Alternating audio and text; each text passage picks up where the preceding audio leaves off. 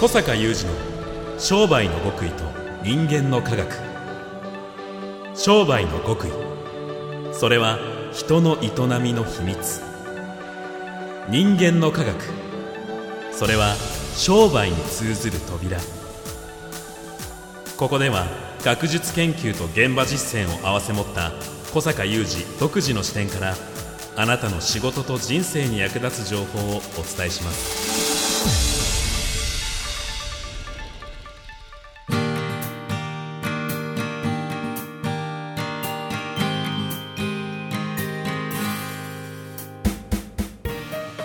こんにちは小坂雄二ですこんにちは、宮田悟です。2023年11月30日の番組です。今年も残りあと1ヶ月。そうですね早いですよねはい、もう年末ということで、出費がすごいっす。なんかいろいろ出てくんですよね。あー何かとね何かと？なんかこう年末年始には向けているようですよい。いねや、もう兵士は正月を過ごせるのかなんて戦々恐々としているいやいやところでありますけれども。そういえば最近ですね、はいあのー私が長らく主催してますワクワクマーケティング実践会の会員さん向けに資金繰りセミナーというのをやりましてですね資金繰りセミナー？資金繰りもやるんですよワ会クワク系的には結構珍しい名前のセミナーじゃないですか？そうですね、まあ、マーケティングの会なので、はいあの普段あんまりやらないですけれども、ええちょっと思うところあってですね、はい。まあ、私が資金繰りを教えてるわけじゃなくて。私の長いあのお付き合いのある友人でもあり、えーもう2000年、えー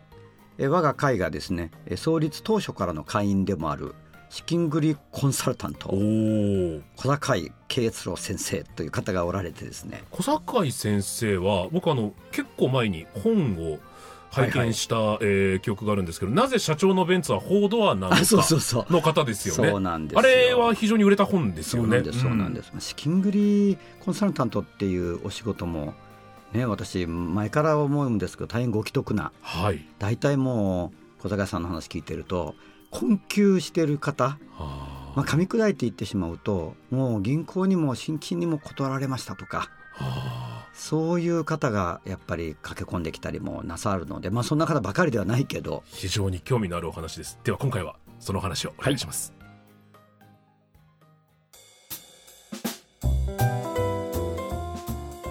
さあ小坂井先生をお招きしての資金繰りセミナー。そうなんですよ。を開かれたということなんですけれども、はい、会員さんたちの反応はいかがでもうし非常に良かったですね。ょうん。あのーまあ、幸いなことにですね当会の会員さんたちそれほどあの困窮なさってる方がいらっしゃるわけじゃないんですけども、やっぱりあのいつ何時どうなるかわからないってこともあるしいかにその今回あのセミナーでお聞きできたことがですねあの知らなかったことかあでただ使わないにしてーも、うん。いやこういうことだったのか知っといてよかったみたいなこと結構あったり、はいはいはい。あのしますので、まあ、それがまず良かったっていうの反響もあったんですが、うん。実はもう一つ非常に会員さんの中であったのはですね、はい。この小坂井先生がもうこの資金繰りコンサルタントとして起業なさってえ20年以上経ちますので、はい。あの2,000社以上のうん。企業に関わられてるんだけどはいその、まあ、さっきも申し上げたように資金繰りコンサルタントなので、ええ。困窮なさった方が来るじゃないですか。そういうことですよね、崖っぷちとか、うん。なのにこれまでで自分のクライアントで倒産した会社は1社だけって話がええ。あって。2000社ですよね。そうそう、まあ、その繰り返しけど困窮した人たちが来て。ですよね、うん。それでそれがすごく会員さんたちが「えー、どうしてですか？どんな極意があるんですか?」って質問がすごい。はいはいはい。気になります。出た時にいや私も気になって、うん出た時に小坂さんがおっしゃったのが「いやその資金繰りはね教えますよ」と。はい。でだけど資金繰りをやればその倒産しなくて済む、まあ、どんどんある意味業績上がっていくわけじゃないからそうですね、うん。ないからねって話をされた上で、はい。その資金繰りをちゃんとこうそこでなんとか手当てした上で、うん。それは皆さんと。あとはワクワク系をやってもらうんですよおー。っていう話をしてくれてひとしきり。はいはいはい、でこれはすごくそのセミナーとしてもいい締めになってですね、うん、で考えてみるとうちはあの以前からこの番組の時々ご報告させていただきますけれどもあの全国の地方銀行さんとか信用金庫の方々と組んで、えー、ワクワク系の、えーまず基礎のね、うん。えー会員さんに教えてるものよりはまあ基礎的なことだけなんですけどもその基礎もできてないお店や会社がいっぱい世の中にあるのでその基礎をその銀行さんとかえー信金さんのお客様にえー銀行さんや信金さんに主催していただいて、場を作って、えー教えて実践してもらうっていう場作りをやってるんですよ。でこれはもう取りも直さず先ほど小坂井さんがおっしゃったようなことと信金さんや地銀さんたちの動機はすごく似ていて、うんうんあるし今すごくしっかりやってくださってる信用金庫さんの理事長さんとかあのり専務理事の方とか幹部の方にお聞きした話なんですけれどもあの私たちあの金融事業者として相当な経営支援のノウハウを持ってるしはい、実際金融機関なので、うん。まあ、そうやって資金もね都合できると。うんうん。ただ、まあ、彼らの言葉遣いで言うと業績のアッパーライン、まあ、売上ですよね。はい。売上を上げていくにはどうするかっていうここだけが支援できないんですよと。ノウハウがないんですよと。まあいくらお金があってもね無駄に使ってしまえばそこで尽きちゃいますしね。そうそう、ん。結局業績を上げられなければね、うんうんやっぱりその資金繰りがまあ非常に逼迫した状態っていうのは余計悪くなっていくうんわけで、そこにどんどんお金だけつぎ込んでもね、うんはい改善していかない、うん。でそのことと同じことを小坂井さんがおっしゃっていて、うん。でだからねと私がまあ小坂井さんは実は当会が発足した2000年4月からの会員さんですから、はい。だからねと私がなぜ小坂先生のところに学びに行ったか、まあ、そもそもその前に私の講演会を聞きに来られたわけですけどなぜそういうことをしに行ったかというとやっぱり自分は資金繰りのことは分かると。うん。だけど資金繰りさえやればその企業がこう上向いていくわけではないからそこはどうするんだとはい。いうことなんですよと。うんうん。だから言うならばなぜ小坂井さんの支援を受けたクライアントさんたちは倒産しないのか。それはそのまあ確かに、えー一般の人が知らないようなあの資金繰りの知識とか、うん。えーテクニックとかお持ちなんだけれどもそこでしっかりまあ止血するっていう言い方をよくまされますけれども、まあ延命しておいて そしてこう直すものは直し、うん。もう体質改善もしてはい。そして上向いていくっていう力をつけていく、まあ、そこはやっぱりマーケティングをやらないといけないんだよ。と、はい。ワクワク系なんですよ。と、そういう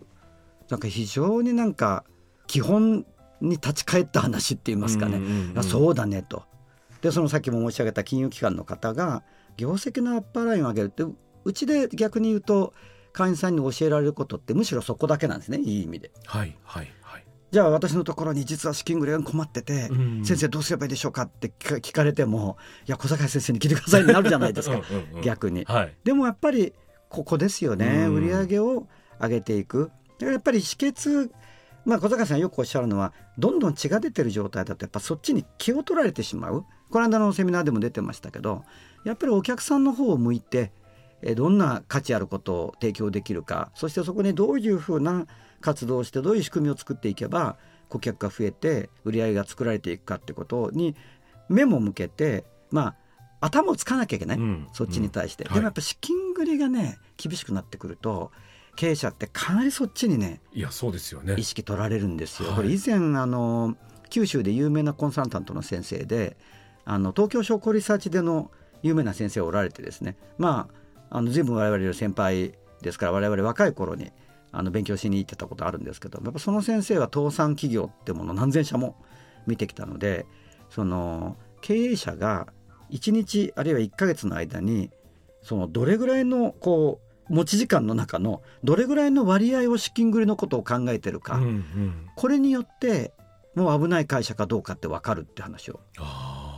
されていてだから悪循環になってくるんだろうね。はい。資金繰りが悪くなってくると資金繰りに思考が取られるし、うんうん。もちろんその銀行に頼みに行ったりとかいろいろあって時間も取られるし、でもそれによって本来の売り上げを作る方の活動っていうのはやっぱおろそかになっていく、そっかそっか、うん、でもそこができなくなっていくことによってうん。結果的にまた業績も悪くなっていくっていうような。今ちょっと自分どんぐらい考えてるだろうって いやいやいや。思いましたけどでもまあねあのそういう意味ではね私や三田さんの商売っはい。ていうのはやっぱ初期投資うんほぼないし。そうですね。自分さえ元気であれば、まあしっかりね。でも我々もじゃあ投資ってものをしてないかというと、うん。やっぱり自分たちの知識だったりね、はい。ノウハウだったりそうですね。あのこういったものを磨くとか、うん。まあ、うちであればそのサービスの提供形態がいろいろあるので、えーこれをまあ例えば近年であれば e ラーニングのプログラム化してもっとこう学びやすくするとかそういうところをやってきてるので、まあ、ないわけじゃないんだけどそうですね。でもやっぱお店やるとかね、いや飲食店開くとかそういう方と比べるとね。ただでも小坂井先生のその2000社の中で倒産したのは1社だけっていう話って逆に皆さんが皆さん同じね業態じゃないわけですあそうですそうです。ね。まあ、それはねまた私流の答え方になってしまいますけども、はい。やっぱりその商売が良くなる業績が上向くって法則があるので,、ええでそれはこの業種だとこう、うんこういう仕事の方はこうじゃなくて普遍的なんですね。はいでそこをやっぱりあの掴み損ねてる方だったりそもそも目が向いてないうん方だったりが多いんですよ。まあ、未だに多いんですよ。まあ、だからこそそこをやることによってどの業種の方も上向いていくってことはあると思うんですよね。だからまあ小坂井さんが言うところのそのいやそれはもうね資金繰りはちゃんとやった上でワクワク系をやるんですよと。だから私もこの実践会に長くいるんですよと。でもあある種一つの結論ですよね。ちゃんと延命ができて、お客さんと絆うまく作れていいサービスを提供できればそのいいサービスをちゃんと語れてね、ええ。その価値を伝えられるようになっていなればって潰れることはないと。そういうふうにも言えるよね、うんうん例えばこう困窮した人がそこに集まってなお良くなっていくはいわけだから。だからそれは確かにね今世の中ではコロナ融資の返済が始まって非常に倒産が増えているっていうようなこともありましたけど、まあ、あれも小坂井先生に言わせるといやいやそれもおかしな話でねと。ちゃんと新しい借り換え制度とかできてるしっていうやっぱこれは知らなかったりする、だから本当はもっとあの楽に止血できたり、そちらからこう資金繰りから思考を外せるのにやっぱりちょっともうちょっと学んでもうちょっと知ってくれればもうちょっと面倒くさいと思ってもその資料を作って、うん。あの銀行さんにと一緒に相談することができればもっとずっと楽になる。でその部分でしっかりあのワクワク系なりをやってやっぱり業績。まあ我々なんかはあの実際のところ会員さんの業績が上向いていくっていうのはあのその瞬間何かカンフル剤打つわけじゃないからね、うんうんうんうん。まあ、カンフル剤もあるけど、はい。やっぱりそのさっき宮田さんがおっしゃった顧客をね絆しっかり作っていって顧客を増やしていきながら自分たちの商品の価値商品やサービスの価値って実はほとんど伝わってないし、うん。非常に伝えること自体はあのちょっと学んで自分たちでやりこなしていかないとできていかないしそれがこう全体が仕組みになって整っていくと少し多分楽に収益って生まれるようになってくるんだけどもそこまであの少し粘り強くねやらないといけないのでやそういうところにエネルギーをね、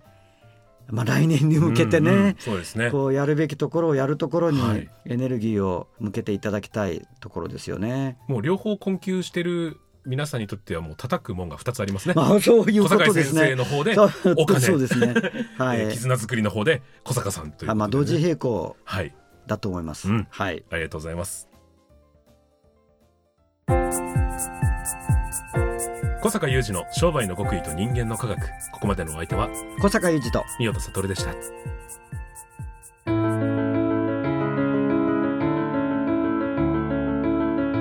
小坂雄二の商売の極意と人間の科学。プレゼンティットバイオラクル